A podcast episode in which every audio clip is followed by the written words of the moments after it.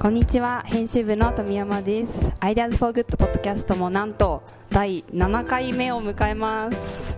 いつも聞いてくださっている皆さんのおかげです。どうもありがとうございます。今日は編集長の加藤さんとお送りします。よろしくお願いします、はい、編集長の加藤です。よろしくお願いします。はいということで実はあの今日も超超超スペシャルゲストをお呼びしております。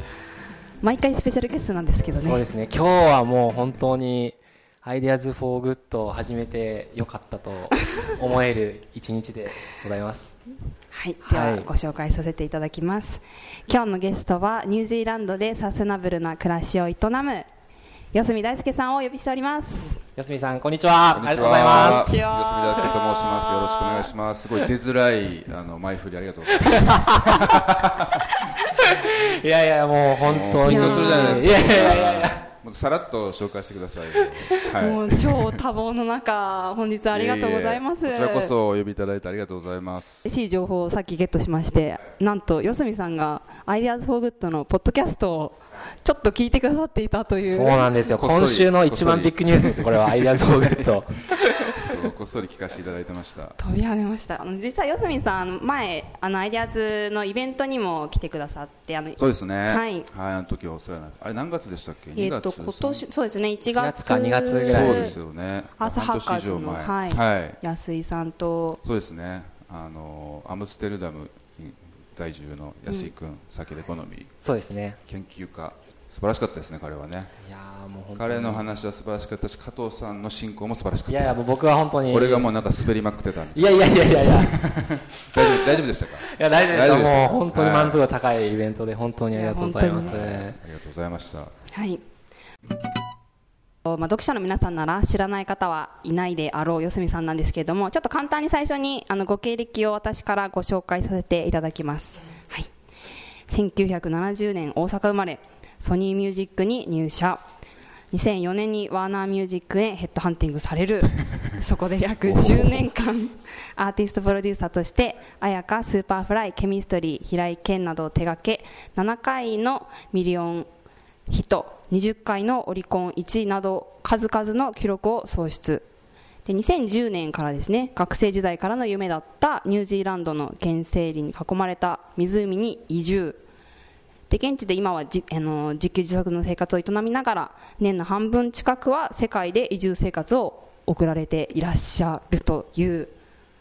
はい。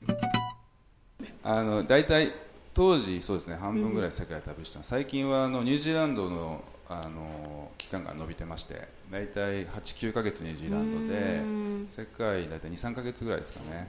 あの、まあ、オーガニックジャーニーっていう僕なりのあの旅のテーマをタイトルを決めて、うんうん、世界中のそういうただ僕は観光地を回る旅っていうのは今まで人生でほぼしたことなくて毎回何か若い頃から何かこう目的目的があって旅をするっていうことをしてたんですけどそれがまあだんだんもともと僕そう自然が好きだったっていうこともあって、まあ、そういう切り口で旅をしてたんですけどもよりあのエシカルな現場とかオーガニックファーマーの皆さんとか、まあ、そういう生産者さんだったりとかもしくはサステナブルな試みをされている個人団体、まあ、地方自治体みたいなものを、まあ、視察して取材をするっていうことで、えっと、旅をしています。気づけば今年で65カ国。おおすごいですね。別にカウあのカウントすると楽しいですよね。ああ確かに。数を増やすことが目的ではないんですけど 結構行ったなみたいな、はい、四角さん最近行かれた国の中で一番印象に残った国とかプロジェクトとか何かありますか、そうですね。ちょうどもう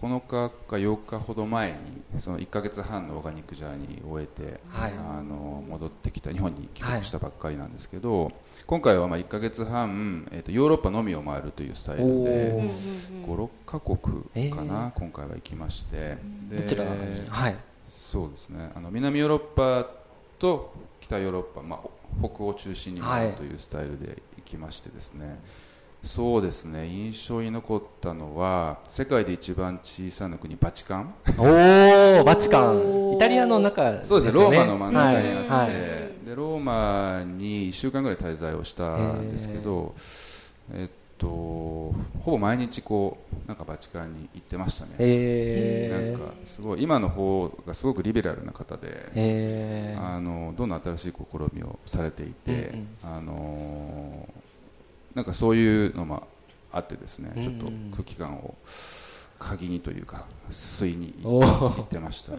でなんか今度彼が世界中から宗教全くむしろいろんな宗教の子たちをはい。なんか1000人ぐらいあのバチカンのあの広場に集めてみたいへなことをやられるらしくて、はい、えあのついにああいう LGBTQ はい。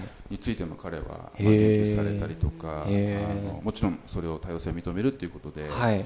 なんか割とあのすごくこう世界が動いているなっていうのもあのすごく小さな、あのん。あの世界で一番小さなと東京ドームあこれ僕数字弱いんで忘れちゃったんですけど。いや大丈夫です。まあ本当に狭い国。でしたね。でその後、まあもう世界で2番目に小さな国っていうのが、はい。あのモナコなんですおけど。モナコ。はい。でここはもうなんかあの逆に、えー、と資本主義の権限みたいうな、お金持ちのなんかイメージありますね。そうですね。あの南ヨーロッパっていうのは非常にそのオーガニックファーマーの方が多かったりとかあの、まあ、イタリアがまあその南ヨーロッパのまあ代表格の国だと思うんですが、まあ、スローフードの発祥地だったりとか、まあ、そういうのもあってあの南ヨーロッパをこう回る時にあのいわゆる、えー、と南仏と呼ばれる、はい。えーフランスの南部ですね。その海沿いのコード・ダジュールっていうエリア、はい。そこで長期滞在した時に、まあ、その中にモナコっていうのがモナコ国っていうのがポツンとあるのうん。で、まあ、ちょじゃあ行ってみようと思って行ったんですけども滞在時間6時間ぐらいでぐらいで出ましたね。あそうですね。なんかもうなんだろうこう先ほど冒頭で申し上げたなんか資本主義の象徴のようなあもうなんかあの贅沢を極めうん。ラグジュアリーを極めみたういな。で一歩そのモナコの外を出ると、まあ、隣町とかはい。僕が滞在したのはマントンっていう、はい。あのコートダジュコール南フランスの,、あのすごく小さな港町うん。なんですよ、でそこはもうオーガニックショップオーガニックカフェ、まあ、たくさんあってあの毎日毎朝マルシェが地産地消、まあ、生産者さん地域の生産者さんのみがあの販売できるマルシェがあったりとか、うんいいですね。小さな港で毎朝あのちっちゃな船の船で漁師さんが帰ってきてそこで魚売るみたいな割とそういうあの、まあ、僕はすごくあの体験したい見たい、まあ、うん。記事にしたいようなあうん。のそういったあの場所なんです。本当そこからわうん。ずか15分行った時にもうもう高層ビルがバンバン建っててへーなんかねあのいろんな気持ちになりました、なるほど、はい。ちょっと息が詰まるというか。あそうですね。うん。そうですーね。今の四角さんのライフスタイルと真逆なそうですね。うん。なんかその旅の行き先とかはどうやって決められてるんですか、い、つも。あの大体ですね僕はあのまあ旅そのものを仕事にしているということもはい。ありまして、でこう旅を仕事にするっていうのは、まあ、こういろんなスタイルがあると思うんですけども、僕の場合はあの基本的にこうアウトプットが決まっている取材と呼べるものを、はい。まあ、複数入れうて、ん。でこういうのってやっぱご縁で回ってきたりとか、うん。ももしくは僕がどうしてもここに行きたいと。えで行って SNS で上げるだけじゃなくてぱそれをなんかももっと多くの人にあの伝えるために、まあ、記事にしたいということ。で、まあ、事前に僕の方えから、あのメディアさんをお声掛けして僕ここ行くんですけど記事とかどうですか？うん。うんあぜひうちでみたいなことで。でなんか大体ポイント今回で言うと、えー決まっていたのはまず、えーっと南ドイツドイツの南部、オーストリアとのほぼ国境近いうん森のもう山岳のもう山の麓の森の中にビオホテルというね、はい。オーストリアまあ発祥。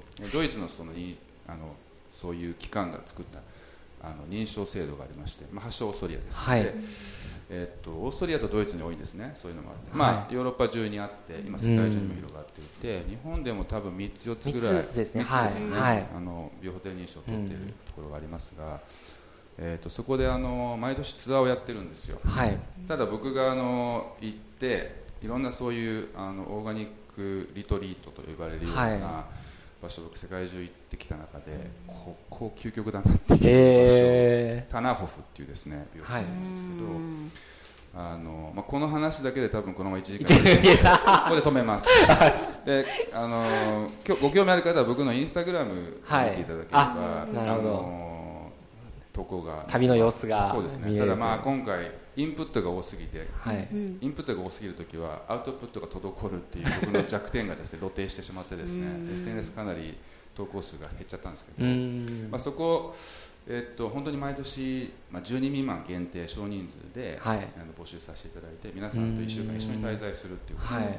まずやるんですけど、まあ、それが決まっていてでその後はですね、えっと、イタリアの北部、えートスカーナ地方と言われる、ここも結構オーガニック農家さんが多いエリアなんですね、うん。ワインも有名でワインも全部じゃもちろんべ全部でではありませんけども多くのあのバイ,、うん。バイオダイナミクス農法とか、うん有機の方でワインを作られている方がいらっしゃるところにイルポッロっていう村があって。はい。でこれ実はですねあのサルバドーレ・フェラガモっていうあのイタリアの、まあえっとハイスペックなブランドありますよね、ファッションブランド、ここの3代目がですねその村を全部買い取って、うんまあ、厳密に言うと2代目の方が、まあ、買い取られて、はい。でまあ、その息子さんである3代目がそこを引き継いで、えでもうもう朽ち果てたあのもう一人だけしか住んでいなくてその方ももうなんか住むのも大変だろう雨漏りするみたいな、ーうん。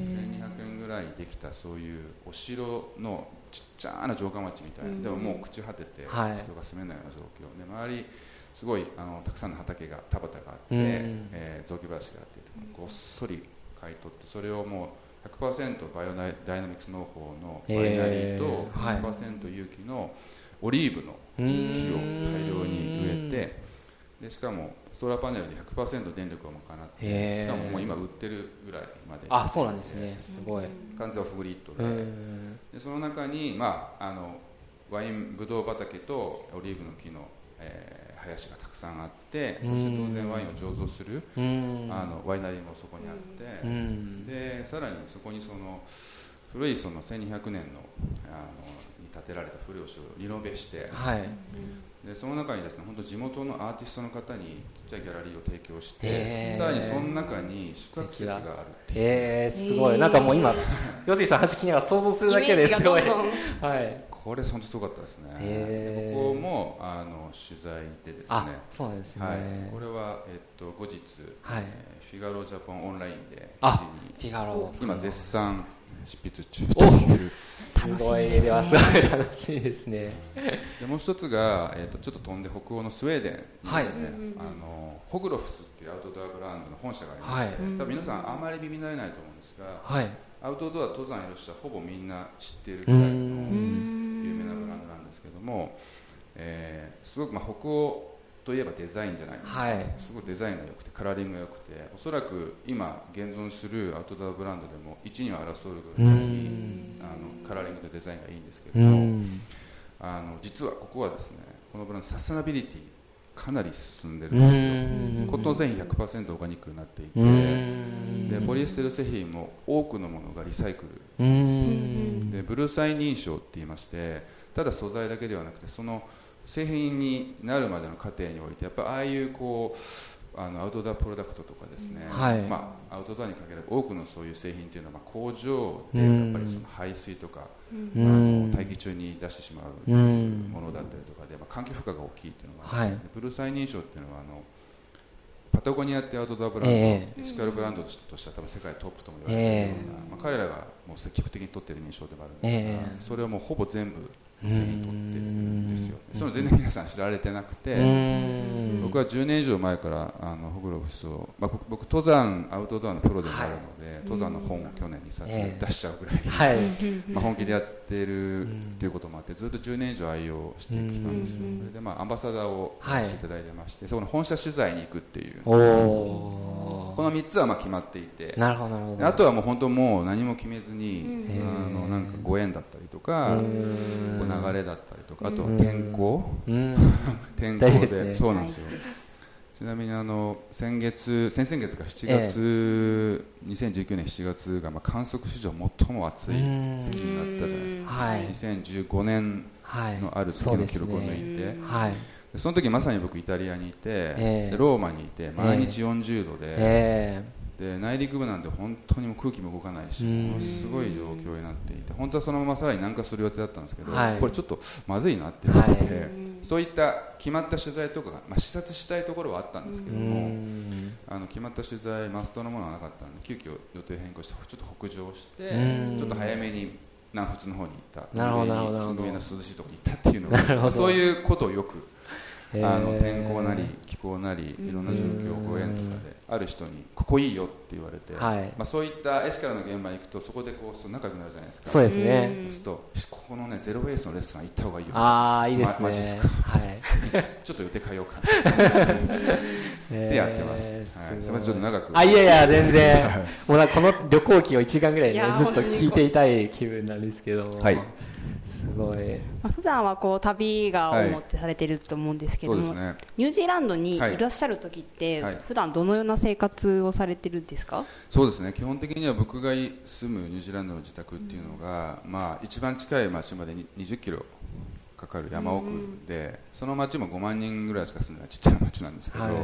で本当に周りお店も何も街灯もない場所で、あの周りは原生林なんですよこれ。うん。人工林じゃなくて原生林で。もう全く人の手がうん。これまで一度も加わったことのないうん。原生林に囲まれた湖のほとりなんですね。うん。でこれどういうことかというと湖の中に流れるもので悪いものがないんですよ、うん。で数パーセントのあのエエリアは人が住むちっちゃな集落があって僕はその中に家があって150人ぐらいですか、はい。本当に小さな村で。うん。でそんな不便な場所なので、まあ、僕みたいな変人ばっかりで 自然が好き。自然大好き。資本主義から距離を置きたい、はい。貨幣制度が嫌い、うん。えー大量生産大量消費社会からとにかく自分は抜け出したい、うん。こうお金とか場所とか時間に縛られる生き方は嫌だみたいな人が、うん。でまあ、パーマカルチャー大好き、うん。あのもう有機のものオーガニックのものしか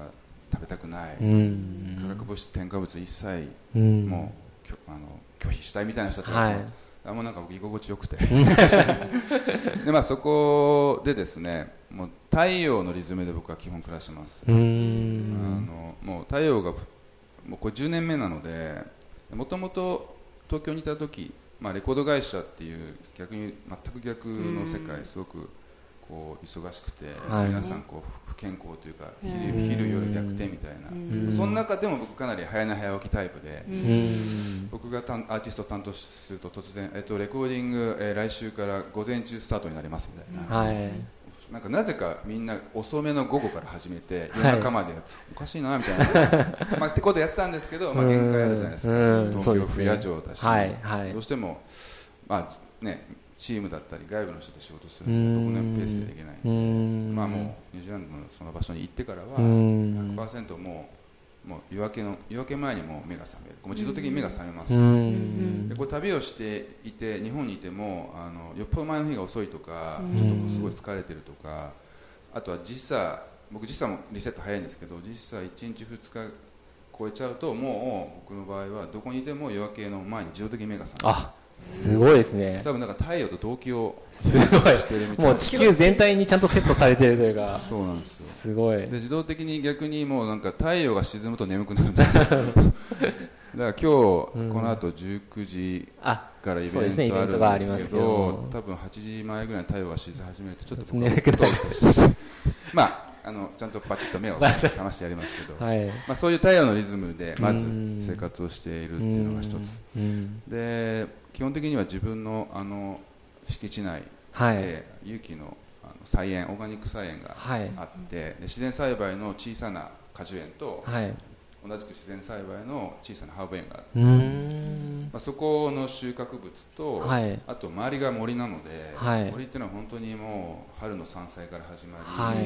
で季節ごとの果物がなり、で秋はキノコが取れてうーん。なんかそういう、まあ、ハーブは年中取れたりしてで森からのまあいただき物はい。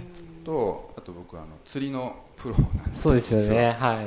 あの唯一人生で自慢できることは何だったら釣りですっていうぐうらいもう小学校幼稚園入る前から僕はい。釣りをしていて、いまあ、いつの間にかプロになっちゃっうんてみたいな、で、まあ、目の前の湖ではい。大きなマスを釣って、うん。でもっとたくさんの釣りが魚が撮りたい時は1時間ぐらい車を走らせて、うん。海でですね、はい。そこに行くと本当もう10種類15種類の魚がうん。釣れるので、まあまあ、そういったこう本当自分の畑とはい。周りの森と目の前の湖と、うん。そして海からの、まあ、海からの頂き物をベうん。ースに自給自足ベースの暮らしをうあんのしています、うん。はいなんかあの前回そのイベントでお話しされててすごく僕印象的だったのはそのレコード会社時代にはい。まあやはりすごく有名なアはい。ーティストの方をもう何名もプロデュースされてはい。まあミリオンセラーとかもいっぱい出される中ではい。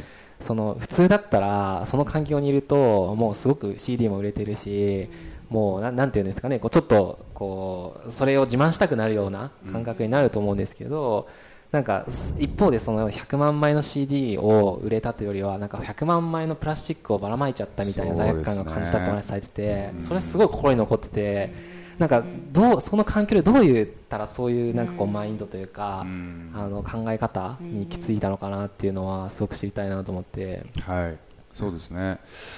なんかそのなんかチクチクしてたんですよね。ヒうんット結局あの先ほどプロフィールで7回のミリオンヒットって言っていただいた、はいあれはまあ CD のミリオンヒットが7回なんですけど、あと配信は3回ミリオンうヒットしてんいて、まあ配信はまあそのままねデータをダウンロードしていただくええなんですけど、その7回のミリオンヒットで10年間でトータル2000万枚の CD を僕は売りさばいてたんですよ。日本中に。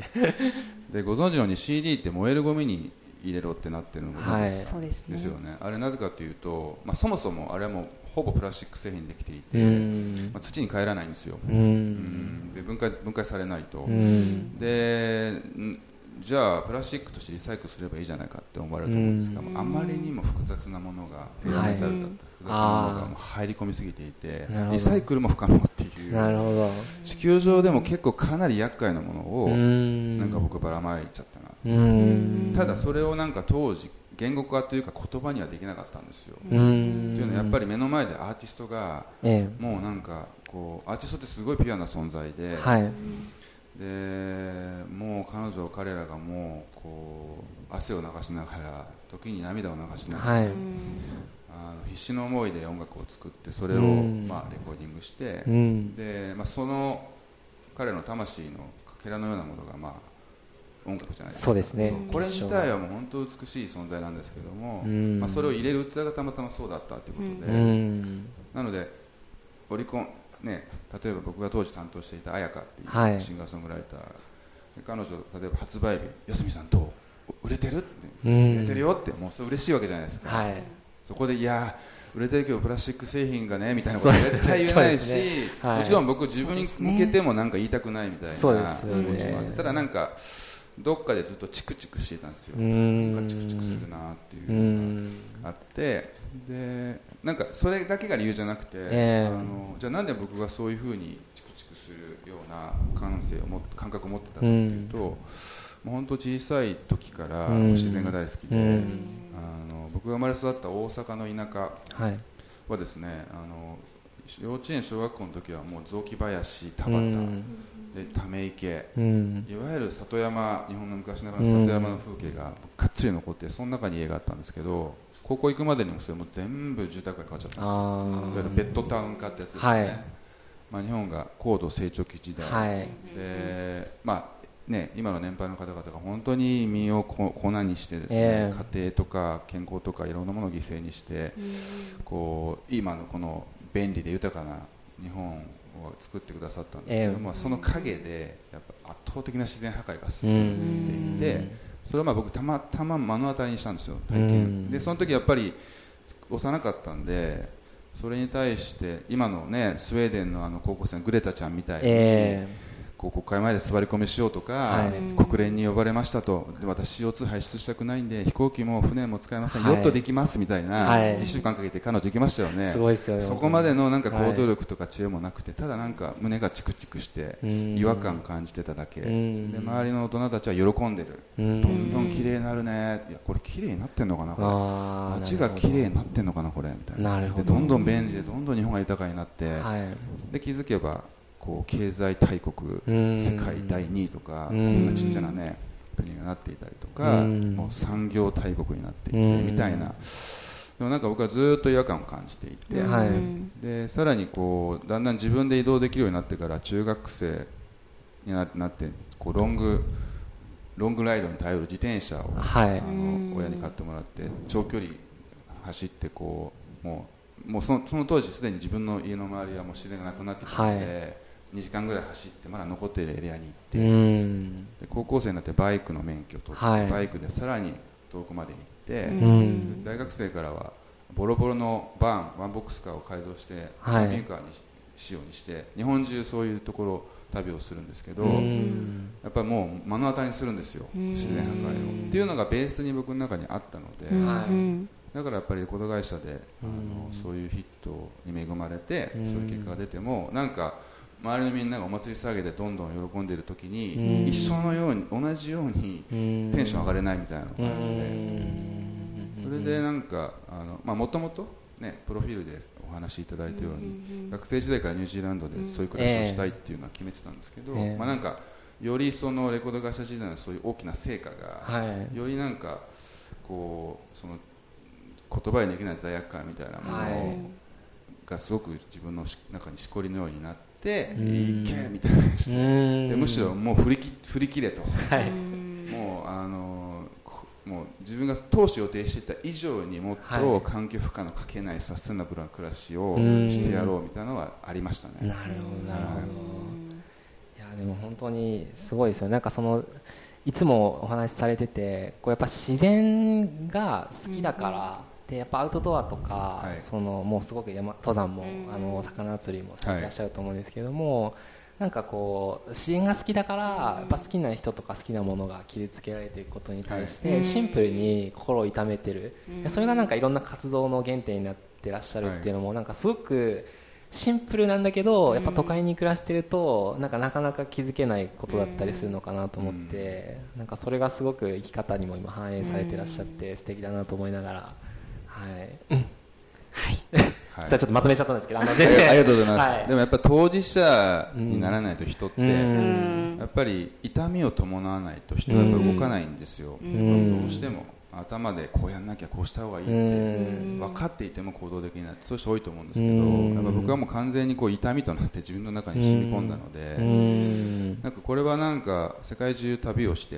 ニュランドに暮らしていて、はい。こうやっぱりこういう人間なんで、まあ、日本語でもこういう話するし英語でも必ずこういう話をすると、はい。どんどんそういう人とつながるじゃないですか、ええ。やっぱり世界中行ってニュージーランドにいてもそうです。日本でもそうですね。なんかやっぱ海を守ろうとするのはサーファーの方だったりとか、ダイバーの方だったりとか、うん。やっぱり川とか湖とか、その淡水域を守ろうとするのは釣り人だったりとか、うん。森山を何とかしたいと思うのは登山家だったりとか、うん。当然そこに漁師さんだったりうん。雪農家さんだったりみたいな人たちが入ってくるんですけど、間違いなくやっぱりもうなんかあのもうい痛痛みを感じてる人たちですよね、ん。自分ごとになってる人たち、ううんん。まあ、そういう人たちはアクションを起こしますね、うん。先ほどちらっと話したパタゴニアってアウトドアブランド。も、ええ。まあ、もうアウトドアのブランドっていうことはつまり社員の方、まあ、創業者のイボン・シューなどは、もうええ。フライプロプロのフライフィッシャーでありプロのクライマーでありプロのサーファーであるってういう、ん。やっぱりもう社員の方々もみんなそういうもうプロ級のスキルを持っていて、でやっぱそうするともう全員が当事者意識を持っちゃうっていうことがあると思うんですね。僕が取材してきたホグロフスっていうスウはいェーデンのサステナブルすごくうんしっかりやっているアウトドアブランドも同じええ。理由ですし彼らがさらに一歩踏み込めている理由っていうのは今回その北欧は、えっと、フィンランドとスウェーデンはい。行ってきたんですね、でそれぞれで有名なゼロ・ウェイストのレストラン行ったりとか、はそういう今こうヒップでクールな街エリアって言われてるとこあの取材したりしたんですけど行く先々みんなに言われたのはあのもちろんホグロフスの、えー、CEO の方も同じことをおっしゃってたんですが、い、や実はもう自分たちは北極圏に近いから、うん。もう20年前から分かってたって言うんですよ。気候が明らかに変わっているのは、うんもう20年ぐらいから分かっていて、ん。でスウェーデンは確かね1980年代か90年代ぐらいにもうそういう法案通してるんですよ、だからもう要はもう当事者なんですと、うん。北欧諸国が環境先進国になっている理由っていうのは、僕たち当事当事者なんで、うん。皆さんは最近気づかれたかもしれませんが僕らは前から気づいてました、うんまあ、なるほほどなと思って、やっぱりなんかそういうことに尽きるのかなっていうふうに思いましたね。自然と近くにいることで、まあ、自分ごとがしやすくなるっていうことですね。でもやっぱ気候変動に関しては、まあ、温暖化に関しては、多分いよいよ人類全員が当事者意識を持ち始めてると思うんですよ。これで持てない人は多分、まあ、ちょっと厳しい言い方をすると、結構困ったちゃんだなと。これで持てないってどどうするんだろうって思うぐらいですよね。だからなんかいよいよこれで動くんじゃないかなっていうのは世界を旅してニュージーランドの森の中にいながらなんか手遅れになってるかもしれないけどもう手遅れだっていうあの研究者の方々もいらっしゃるし、今なら間に合うっていう研究者の方もたくさんいますよね。僕はまだ今今日あ今年からやれば間に合うと僕は信じていて、なんかこう人類総当事者、自分ごとでまさに。痛みを感じてアクションできるんじゃないかなというふうに思います。い。やまさに。やっぱり旅するとなんか、地球がよりよく見えるというか、そのすればするほど、いろんな国のことがやっぱり自分ごとかとしてクリアに映像として見えるので、その分やっぱりそういう地球の問題に対してもすごくセンシティブというか敏感になれるってやっぱあると思うんですよね。なんでやっぱその自然の中に入るっていう、まあ、四角さんいつも言ってらっしゃるような自然の中に入ると、まあ、旅をする、なんかすごいシンプルなこの行動だけでも、実は最初の一歩としてはものすごく大事というか。はい、まあ、すごく僕ら IDEAS FOR GOOD もいつも、はい、思いながらあの四角さんの言葉をお借りしつついろんな記事でそういったことを伝えて、そうですよね。はい、はい、いや IDEAS FOR GOOD いつも記事を見させてもらってます。ありがとうございます、はいすごい勇気をもらいます。なんか元気になるというかあ世の中動いてる。あこういう人が活動してんだ。こういう問題をこういう形で解決しようとしてるんだっていうのが、ね、ポンポン上がってくるんでね、なんかすごくポジティブな気持ちになりますね、はい、い。つもありがとうございます、いやいや素晴らしい記事を、はい、間違いなく世の中いい方向に導いてらっしゃると思います皆さんは。ありがとうございますということですね、実はあの、はい、このまま話を続けたいんですけれども、はい、今回ですね、ね、ちょっとまたスペシャルな企画をしておりまして、はい、はい、あの四角さんがポッドキャストの収録にね来てくださるということで、今回 IDEAS FOR GOOD の読者から四角さんに聞いてみたいことということで、あの募集をさせていただきました。あのたくさん質問が来ているので、ちょっとあのこちらからご紹介させていただければなと思います。緊張します。いやでもいい質問がね多いんですよね。ねちょっと事前にちらっと見させていただいて、なんかやっぱさすがだなと思って。もうなんかここぞとばかりに聞きたいみたいなのがパッとね皆さん本当にありがとうございます、ありがとうございます。皆さん。読者さんたちは、ではできるだけねはいどんどん多く答えていきたいので、い、きましょうはい。短めに頑張って。はい。ではいきます、はい、えっ、と自然と生きる鈴木さんから質問が来ております、はい、欧米の人たちは環境問題の取り組みに積極的だと聞き、日本人日本企業日本政府と比べると私もそう思います、ここでお聞きしたいのはどうしてこの差が出るのか。そしてこれからどうしたらポジティブに日本人の生活に浸透させることができるのか。四角さんの考えをぜひお聞きしたいです。ということです。はい。そうですね。欧米ってくくってしまうとまあヨーロッパとアメリカみたいな感じになると思うんですよ、でその欧米でいうとやっぱりですねあのヨーロッパ先ほどの北欧、まあ、北極圏に近いエリアは、まあ、もうすでに20年前から当事者意識を持っていたっていう話をしましたけど例えば環境先進国一番どこだと挙げられれば実は僕の中でドイツなんですね、でじゃあドイツはそういう北極圏のそういう気候気候変化に関して気づけるような地理的な場所にあるかってそういうわけではないじゃないですか、でもやっぱ彼らは本当にこうもうなんでしょうね。こう変な話勉強して、うんうん、でなんか自己反省をしてそっちに振り切ってる。なんか人間のもう知恵だけでそっちに行ってる感じがするんですなるほど。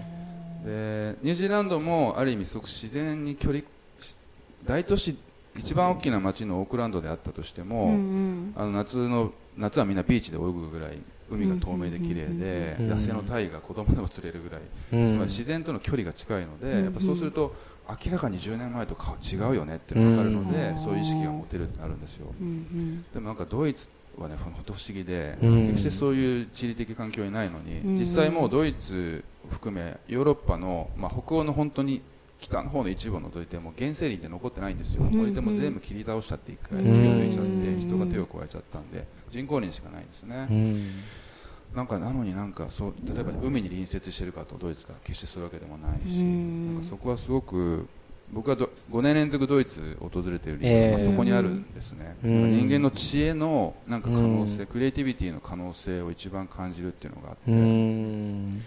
でまあそのじゃあドイツがなぜそうなったかってまだ僕はこう研究段階なので、うん。まだうん。明快には言えないんですね、ドイツ人頭いいからみたいな。それだけで片付けられないと思うんですね、あとはなんかすごい内省的だとかね、彼らは、うん、明らかに南ヨーロッパの人たちよりもテンション低いので、ドイツの人は、うん。もっとなんかこうすごく自己反省をするようなはい。国民性とかあると思うんですけど、ちょっとそこはまだ言語はできないんですが、すごく乱暴に言うと、ですねあのアメリカ型のこの大量生産、大量消費、なんなら大量廃棄うのん文化にうん。やっぱ染まっていると、うん。なかなか行動しづらいといううのがあります。ん。うん。でアメリカ全部を否定しちゃいたくないんで、ええ。アメリカの中にはええ。すごくポートランドのように僕、去年行きました。そういう環境意識が高い先進都市がいくつかあるし、そういう素晴らしい団体もあるし素晴らしいメディアもあるし当然 NGO、NPO もあるし、うんちゃんと収益を上げ上げている大きな企業でそういうことをやっているところもあるので、うん。個人、団体レベルでいうともちろんアメリカにも進んだ人たち団体はあるんですけど、やっぱりアメリカってこうもうなんかこう超大国でここまで超大国になってきた理由っていうのはもう大量に物を作って大量に消費させて、それで経済を大きくさせるっていう。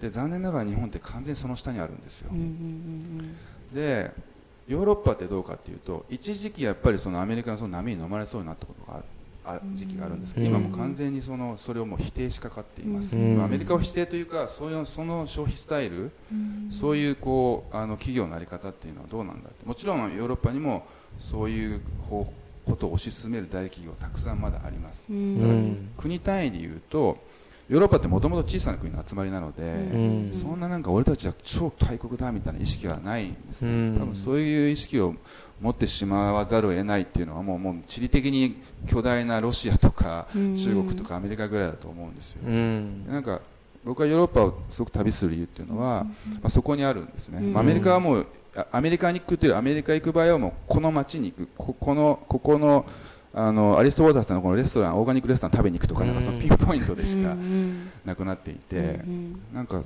あの日本の方にやっぱ気づいてほしいのは、はい日本でやっぱり学ぶ英語って米語アメリカ語だったりとか。あで日本で外国といえばまずアメリカみたいな,、なんかそういう思い込みってあると思うんですけど、でうん。欧米ってくくっちゃうと、まあ、アメリカもヨーロッパも欧米一でな。んか同じようなってイメージあると思うんですけど、全く違うんですね、うん。ヨーロッパはやっぱ古きものをあの大事にするし昔ながらの方法をすごく大事にして取り戻そうとしている。昔ながらの方法の代表格はまあ多分有機農法だったりとかはい。そういったものになると思うんですね。昔ながらの手作りホームメイド、ハンドメイドだったりとか、うん。アルチザン方式って言って、まあ、こうたくさん人を雇って大量に作るんじゃなくて、まあ、家族だけでやっていく本当にあの仲間の技術者だけでいいものを作っていくみたいな文化はやっぱりベースにあるんですようね。アメリカはどうしても歴史がそういったヨーロッパの1000年単位のそういう歴史がええ。アメリカにはなくて200年、300年ぐらいしかなくて、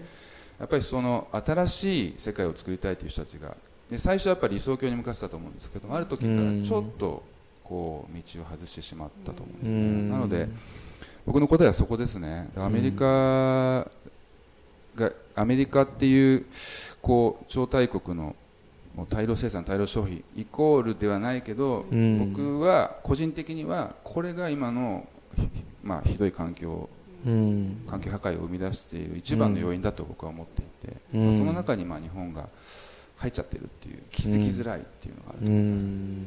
それが理由かなと思いますね、うん。いやまさに。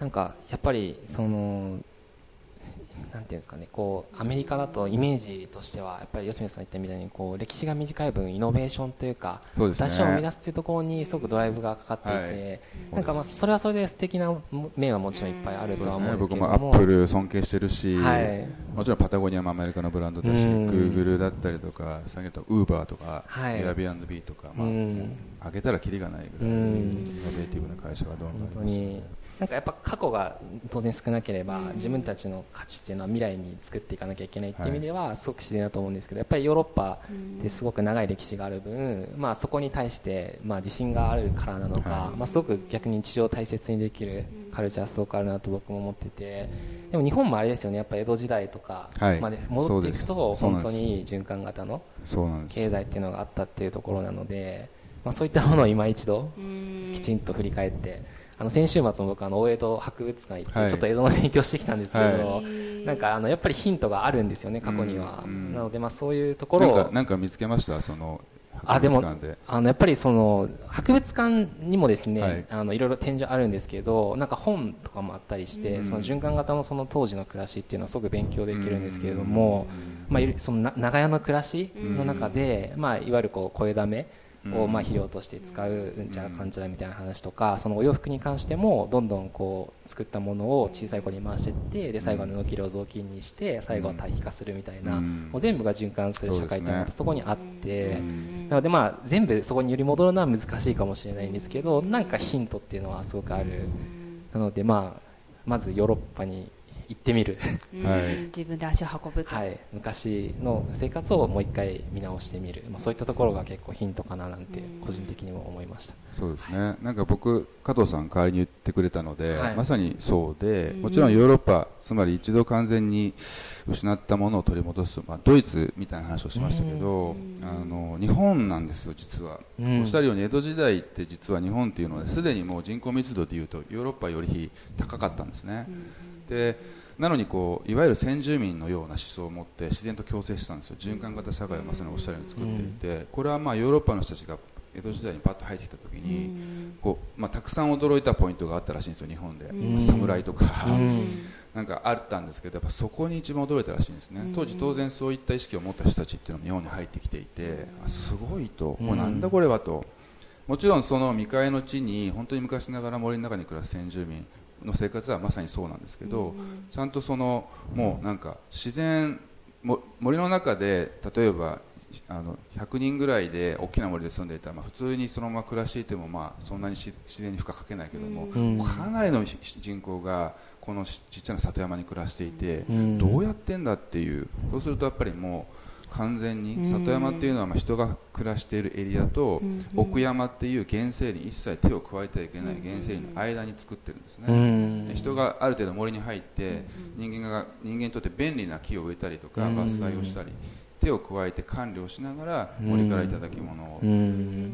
取っていてでいやいや過度にやりすぎないみたいな。で里に行くとものすごいたくさんの人たちが畑と森の恵みをもとに暮らしているっていう。うん。でもっと言うともったいないとか、ね。いただきますとか、はい。樽を知るとか、うん。日本には本当にその自然と共生するような、うん。こう美しいことがいっぱいあって、うん。つまり人間日本人の DNA にはそれ残ってるんですよね、うん。で僕はまあアメリカ型のこの大量生産、大量消費社会、日本がいるって言いました。これたかがこれね100年もないんですよ、最近の話なんですね、うん。100年以上ちょっと昔に戻れば本当にそういうまだまだスピリットが残っていて、でまあ、ヨーロッパのことをちょっとかなりあの僕はよく言いましたけど、はい。例えば先ほど声だめって話を、ねはい。加藤さんされましたけど、まあ、江戸でね、ええ。でさえそういうことをしていた、じゃあ当時のそのヨーロッパの大都市だったパリうん。同じ時期どうしてたかっていうとそう排ですね。泄物全部道路に流してたんですよ。うん。有効利用しないどころか、うん。もう本当にこうお仏のように街がなっていたというそういう記述があるぐらい。ここも圧倒的に違うんですね、うん。なんか日本人がこうすごく清潔であるっていうのはなんかこう一つ自然と共生してきた一つの証なんじゃないかなと思いますね。なんか長屋のその人たちはいっぱい暮らしててでそこのまああのまあ排泄物をまあその貯めとくんですけど、うんそれをやっぱ農家さんが買い取りに来るわけですよね、はい。やっぱすごくいい肥料になるので。はい。でそのお金を使って長屋の修繕をしてたらしいんですよ、なので今でそのまあ管管理人さんというか,、うん。すごいそれもなんか今僕ら管理費マンションで払ってたりし,、うん。する人も多いと思うんですけどすごいいい仕組みですよね。なんからトイレで出してでうん。それを肥料で使ってもらって得られたお金で管理修繕してもらえるみたいな、うん。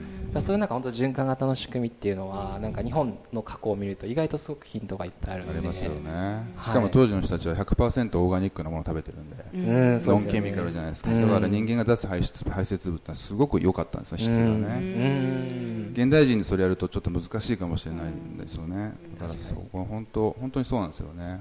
あとはなんか先ほどの当事者っていう話でいくと、まあ、日本日本語って本当雨とか、その自然を表す言葉無数にあるじゃないですか、水一つ雨一つ、季節一つ、お花がさこう満つぼみから満開までの間もいろんな表現があったりとか、しかも季節を24に分けてたりとかして、4つじゃなくてそういう感性ってやっぱすごく日本人って世界ダントツなんですけど、うん。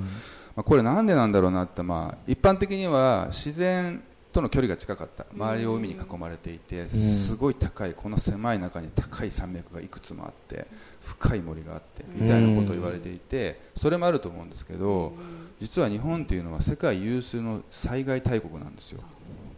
で面積でいうと0.25%しかないのに3.11まではもう10%世界の10%の災害が起きていてうん。最近はもう15%から20%まで上がっているという研究結果もあるぐらいなんですねつまり昔から日本人は災害にさらされてたんですよ。日常的に。大雨洪水台風地震みたいな。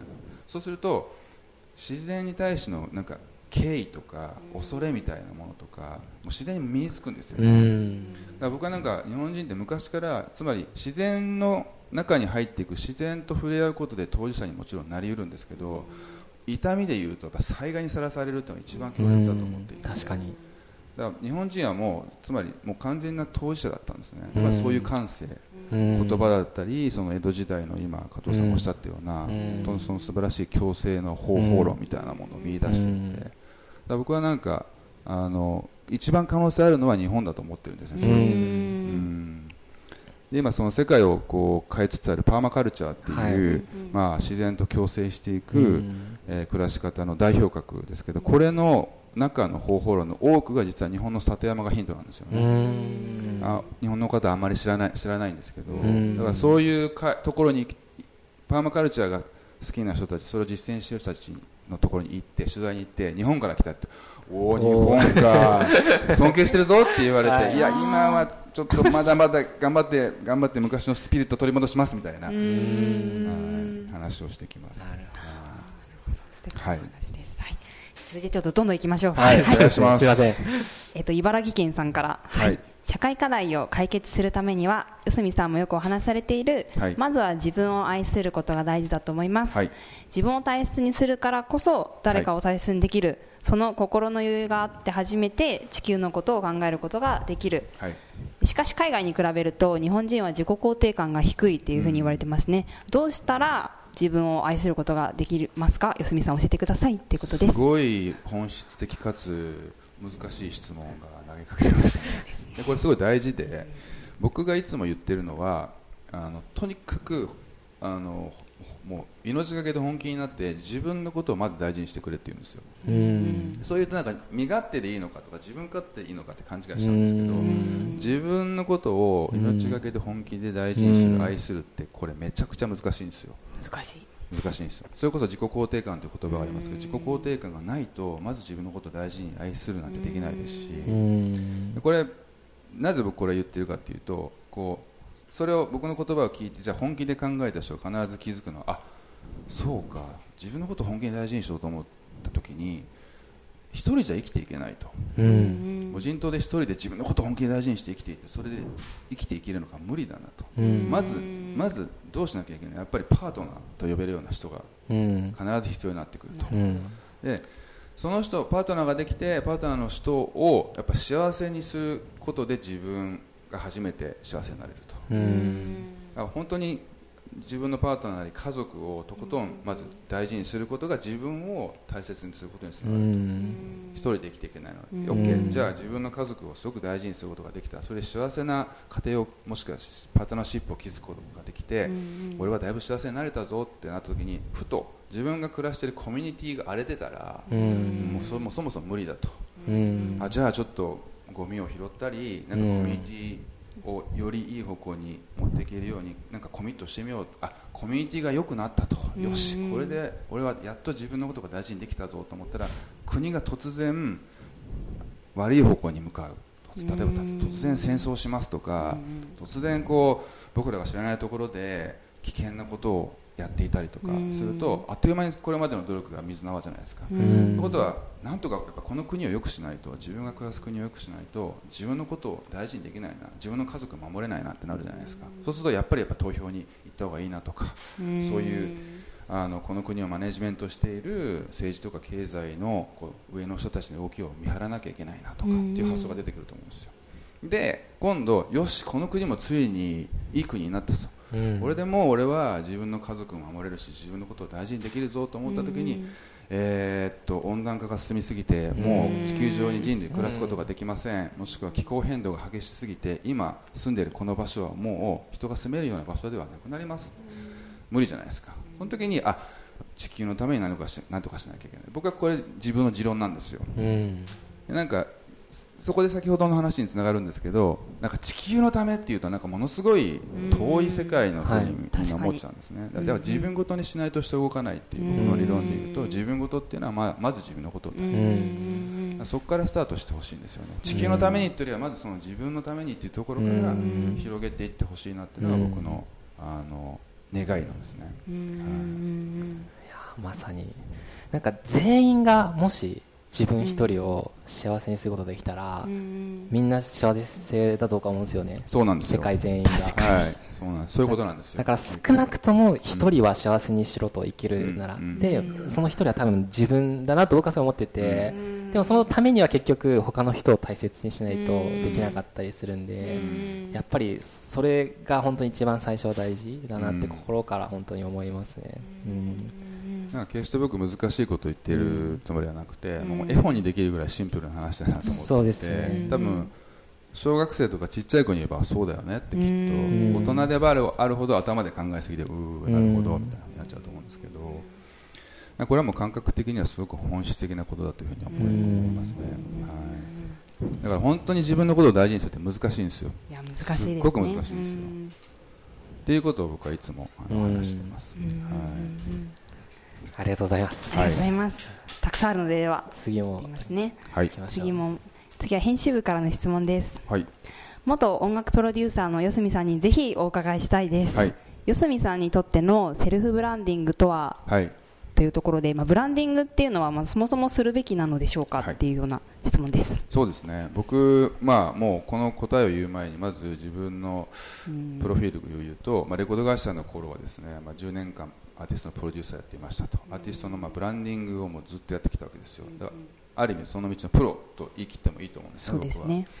だからこれもはっきり言います。ブランディングは絶対した方がいいですね。ブランディングってみんな勘違いしてて、うん、なんかブランドを作り上げる虚像を作り上げるみたいなイメージで、うん、大きな間違いで、うん、例えば僕がプロプロデュースしてたアーティストで例えば Superfly のボーカルの志保ちゃん、僕が当時プロデュース彼女がこの今ねこの番組を撮っているスタジオぐらいのところでこう歌の練習をしてた時にマイクも何も通さずに僕の耳と彼女の声帯の間に空気しかない状態で、アカペラの歌が届いてきたしうわーっと鳥肌立つんですよ。ざわって。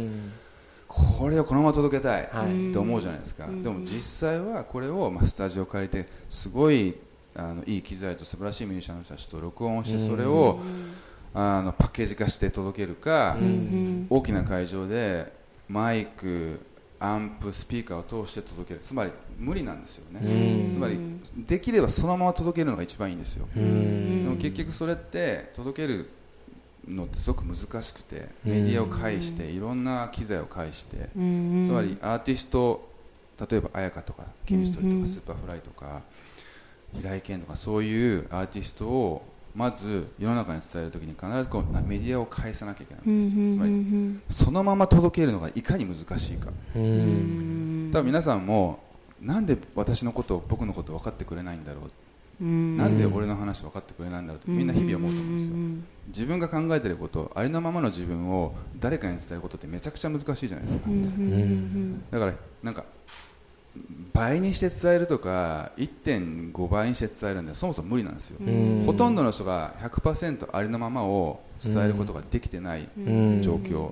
で先ほど言った僕のレコード会社時代の仕事においてもそれはもう究極難しかったんですね。でもっと言うと自分っていうものをアーティストっていうものを世の中に届ける前にそのアーティストのことを把握しなきゃいけないわけですよ、うん。自分のことを把握しなきゃいけないわけですよ、うん。自分はどういう人間で何が好きでうん。何がやりたくてうん。どういうやつなんだろううん。っていうのを把握しなきゃいけない。うん。でプロデューサーの立場でアーティストこの目の前にいるアーティストはどういう人間なんだろう。これ、ま、めちゃくちゃ難しくないですか？むずいですね。だブランディングっていうのはできる限り本来の自分の姿を自分で把握してできる限りそれをそのまま外にさらけ出すことが僕はうん。理想のブランディングだと思うんですね、それをやらないっていうのはなんかもう生きてないのと一緒だなと思うしそれをなんか別の違うものとして見せたりとかよりよく見せたりっていうのは僕はもう全く意味がないと思ってます、なんかこう本来の自分100%の自分が本当一体何なのかっていうのすらも見失ってしまう人は結構多い気がしててそね。そこを見つけるためにやっぱ自然の中に入っていくっていうのはすごく大事。そうですね。自然の中に入ると本当思考がシンプルになるうん。ので余計ななんかもっとこう見せたいとかうなんんかこう思われたいとかうんなんか都会の雑音にうん。あのさらされてるとうんその心の声が聞こえないって四角さんねそうですおっしゃねっててうん。それもなんか本当にすごいそうだなと思って。うんそうですね。おっしゃる通りだと自然に入る。こうみんながこう自然に入れるわけじゃないっていうのはやっぱりあると思ってて、うん。はい。やっぱり東京で働かなきゃいけないという人もいると思いますし、都会の中ではい。こう自分を見つめ直すためにはうん。こうどうしたらいいのかなっていうのをちょっと思いますね。そうですねあの実はめちゃくちゃ簡単で、うん。まず公園見つけてください、うん。結構あるんで公園っていうと代々木公園ぐらい巨大な森のような公園もありますけど本当に三角形のちっちゃい近所の公園、うん。つまりねこう植物がある環境であれば僕はどこでもいいとう思う、うんん植物。それこそたまたま、ね、エリア的に公園がないっていう場合は必ずその、ね、一軒家の庭先とかマンションの1階とかにグリーン必ず入ったりします、そういうものに意識を向ける。うんでもっと言うと自分の部屋に植木鉢を置くとかうん。庭にプランターを置くとかして、うん。まあ、植物は僕地球上で最も偉大な存在だと思ってます。というのはもういいことしかしないわけですよ。確かに。なので、まあ、それが一つ。でもう一つはあの、まあ、僕らが立っているこのアスファルトの上とか東京の真ん中でその下には実は大地があるんですよ。うん。地球という大地が必ずあって、まあ、それがちょっと垣間見れるのがなんか土うん。グリーンがある場所だったりするんですけどたとえそういう場所に行かな行かなくても新宿のビル街のど真ん中に立ってたとしてもこのアスファルトの下には大地がいてあっうてん。っていうのをこう感じるだけで全然変わってきます。うん。なるほどでもう一番究極簡単なのは、うん。あの一番身近身近で大きな自然って何何だと思います、身近で大きな自然。自然？なんだろなんだろう。ごう飯とか。空なんですよ、空か。さあなるほど。なるほど。まあ、新宿のビル街って話をしましたけど、はい。一歩外に出て真上見たら必ず空って見えるんですよ、うん。確かに。いや大輔さん東京でも空狭いですよって。いやいやいや絶対真上見て絶対見えるから。確かに。でしばらく見上げてるだけで雲が動いたりとか微妙に空の色が変わったりとか必ず自然を感じられるんで、うんだから僕はレコード会社で東京の真ん中で働いてた時に、うんやばいな俺ちょっと最近っていう時は空見てないなみたいな、うん。この1週間やばい俺空一回も見上げてないなみたいな。確か確かにになるほど。空を見れる時って余裕がある時ですよねそうなん心にですよ。そうなんですよ確かにまあ都会に自然ないってなんかねみんな言っちゃってってうん。自分もそう思ってたけどいや上見たらめっちゃあるみたいな。そうなんです。こいい。ちなみにその最後に訪れたフィンランドのヘルシンキという、もう、まあ、環境先進都市ですよね、うんうんあのそのそこの人たち何人かが「東京行ったよ」っつって「あ本当どうだった?」って「いや東京めちゃくちゃグリーンがいっぱいあっていいね」って言われて。実は日本で一番大きな東京っていうのはグリーン公園が多いことで実は有名なんですよ。なるほど。住んでるとわからない。なるほはい。そうなんですよ。そしてし足元にはちゃんと大地があって空を見上げ上を見上げればちゃんと空がいつでもあるっていう。どいやす素晴らしいアドバイスですね。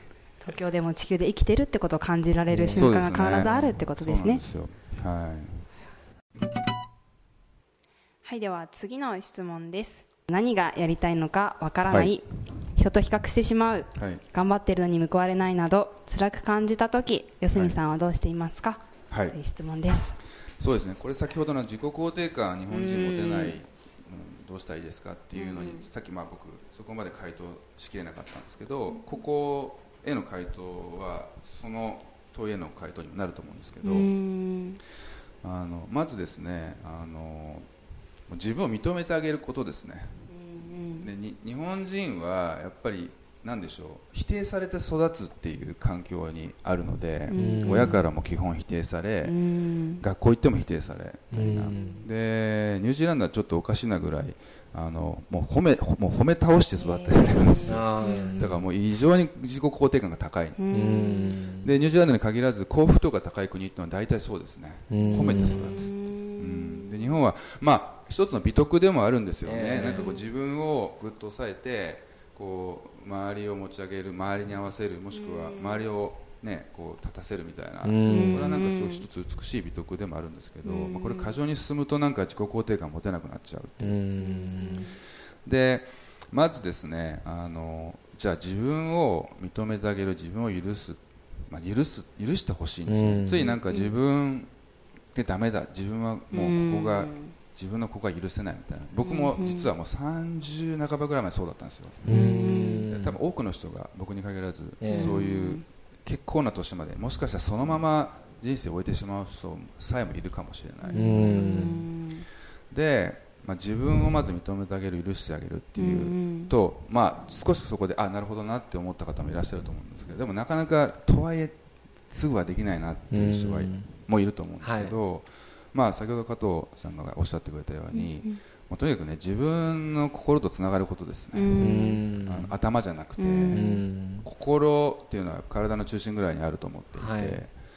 もっと下お腹の方には丹田みたいなものがあったりとかして、うん。なんかこうその辺になんか一番自分の中心部自分の命が宿っていると僕は思っていて、うんでもうそことちゃんとコネクトするっていうのが僕はまあ第一歩だと思います、そのためには先ほどから何度も会話に出ているやっぱノイズが多すぎると、ん。まあ、頭が頭ってつついノイズに汚染されちゃうんですよね、で多くの現代人日本人がもう頭で生きちゃってるのでそのノイズに変なんならこうエラーが起きてるぐらいのうん。バグだらけの脳でいろんなことを考えたり判断しちゃって。そうするともうなんか自分が分かんなくなっちゃって、うん。これ自分がやりたいことなのかみんながやってるから俺やろうとしてるのか、うん。まさに。これ私は本当にやりたいのか好きなのかみんなが流行ってるからこれがいいとされるから私はこれ好きになっちゃってるのか分かんなくなるんですけど本当にこうぐっと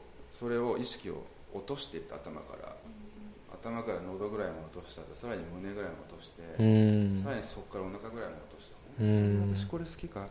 これやりたいか？うん。で好きやりたいっていうのはもう必ずあの自分の中心から出てくるもんなんですよ、うん。頭から降りてくるもんじゃないのうで、ん。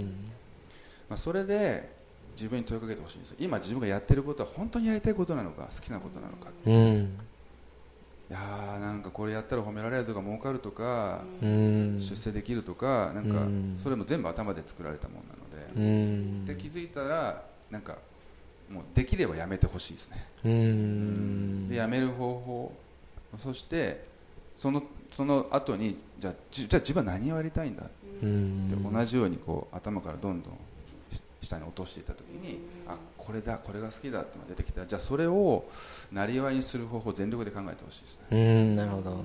で昔以上に自分が好きなこととかやりたいこととかを仕事にできる時代になってます間違いなく。僕今年49歳なんですけど僕が20代の頃に比べたらもう多分数十倍そうん。の可能性が上がってます。うん。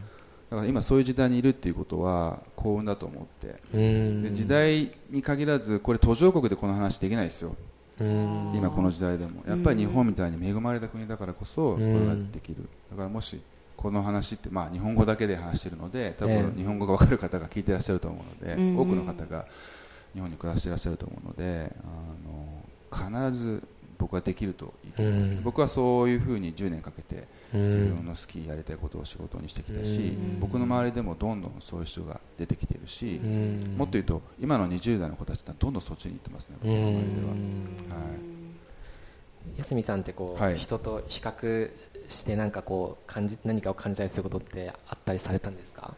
そうですね。やっぱり思春期の頃とかあはー。ありましたよね。うん。なんかつい自分にないものを責めて、うん。できないことを責めて、自分にあること自分がやりたいことに目を向けないみたいな、つやっぱ比較をしちゃうっていうのは頭で思考している人の特徴ですね。うん。自分の心とコネクトできている人っていうのは、うん。もうその他人との比較とかもどうでもよくなっちゃうん。他人との比較っていうのはイコール他人の人生を生きるってことなので、うん。せっかく今回命を授かって、うん。僕らはものすごい生存競争を乗り越えてうん。生きてきてるんですよ実は、うん。あの僕たちが命としてお母さんのお腹の中に宿る前っていうのはものすごい競争率を勝ち抜いてきたわけで、うん。せっかくそんなもうもうす機会を得得られているのに、周りばっかり見て他人ばっかり見て羨ましいなあの人のこれが欲しいなこうあの人みたいになりたいなみたいな。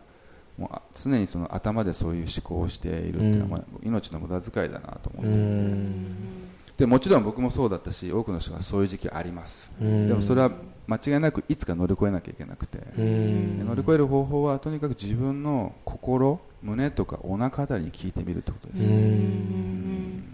頭じゃなくて。そうですね。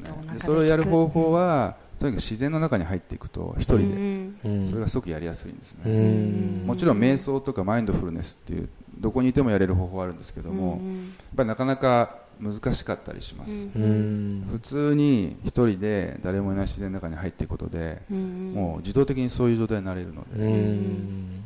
であとはそういう大きな自然を見ているともうなんかなんかどうでもいいなみたいな。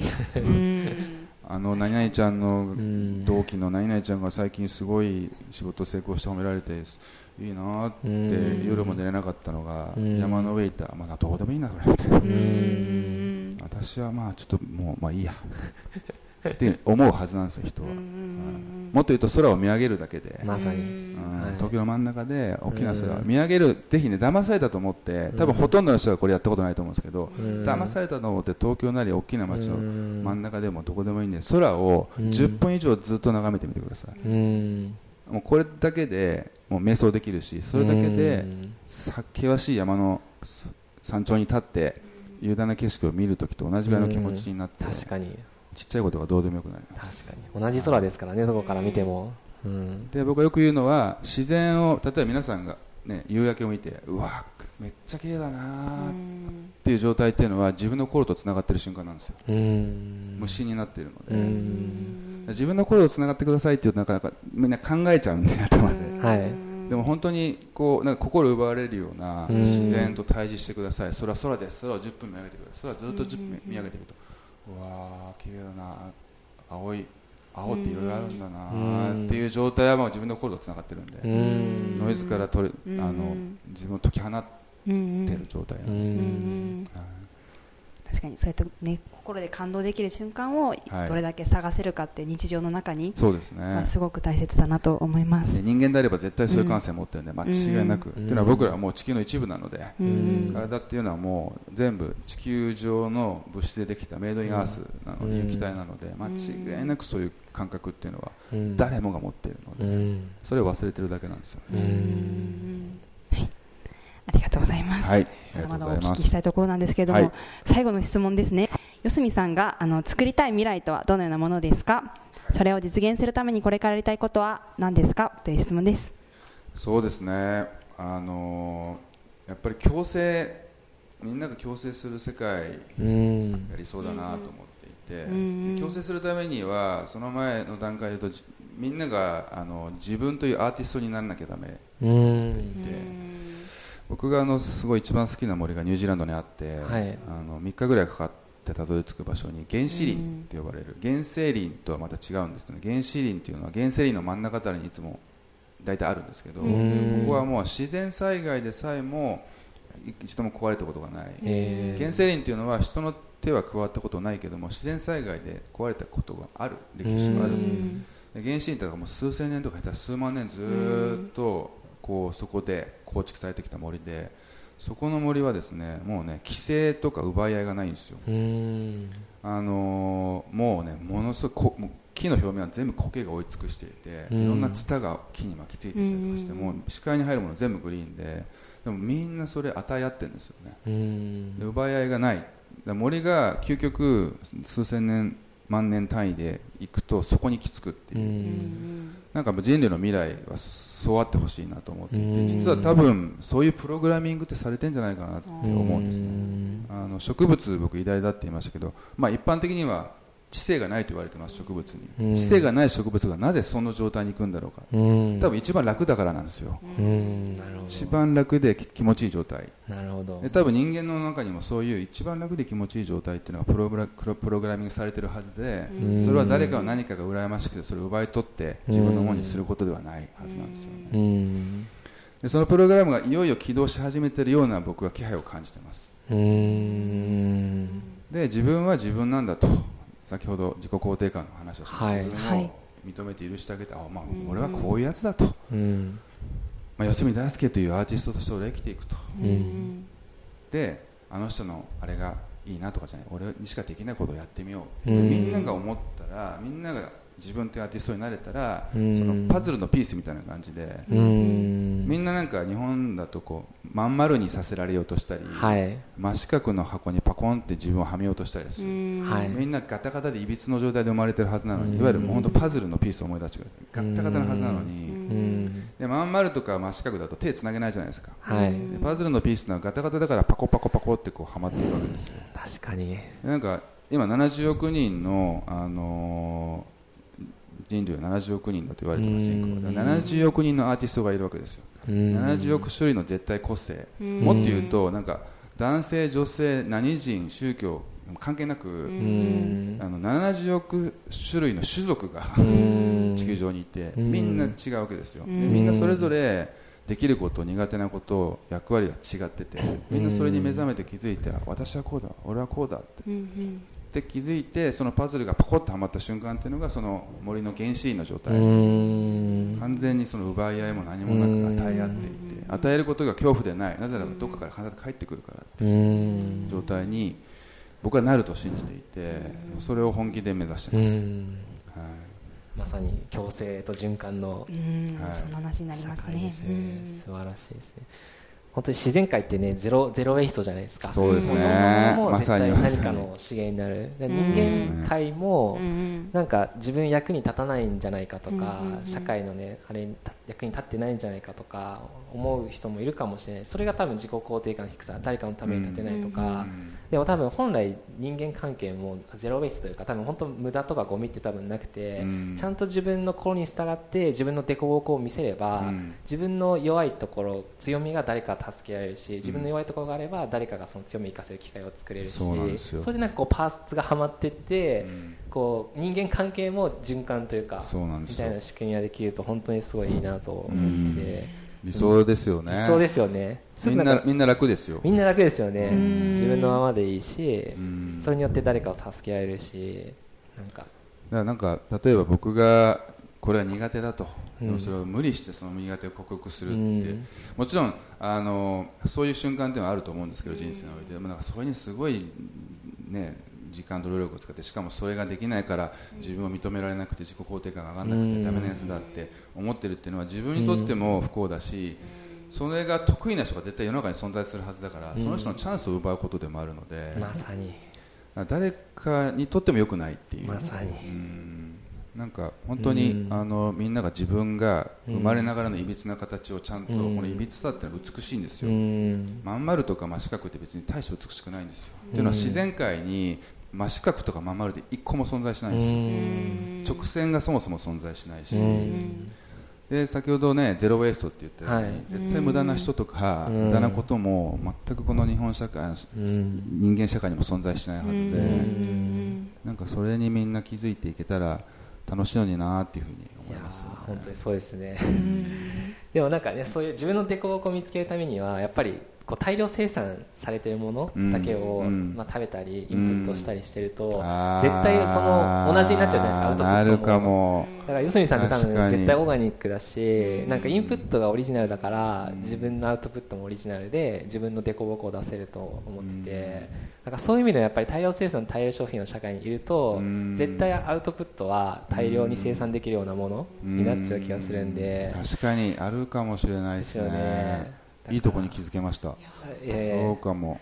だからね料理するとかっていうのもすごく多分大事だと思うし素材もベストはそういうオリジナルなものというかだとベストだし、まあ、なんか意外とこうアウトプットに悩んでる人はインプットをオリジナルにするとかを見直すだけでも食べ物なのかね情報なのか分かんないですけど人の役に立てるようになるっていう気もすごいしてて。そうですね。今もう世の中のほとんどの作物がそうなっちゃって F1 種と呼ばれる作物はもうほとんど見た目が一緒、あれを毎日食べてるとなんかそうなっちゃうかもしれないですよね。結城のさんが作るトマトなんかもみんな形バラバラで味も違うしでももう F1 種のトマトは全部形も大きさも味も一緒みたいな。ですよね。まさにあとなんかブランディングの話が出ましたけどまさにそのブランディングってそうなんですよ、はい、自分のいびつな形を認めてあげてそれをそのまま世の中に提示することによってあお前それ得意なんだちょっと手伝ってって声かかるしあそれ苦手なんだ私できるよって言って仲間が集まってくる。それブランディングをちゃんとできれば本当にねあの楽楽です僕とかは昔自分の弱みを出せなかった時にはやっぱ苦しくて実はこれできなくて苦手なんだって言えるようになったらどんどんそれを埋め埋めてくれる補ってくれる。むしろその人にとってはそれが大好きで得意どころが大好きでしょうがないやらせてくれみたいな。なんかそういうことが起こるので。そうですよね。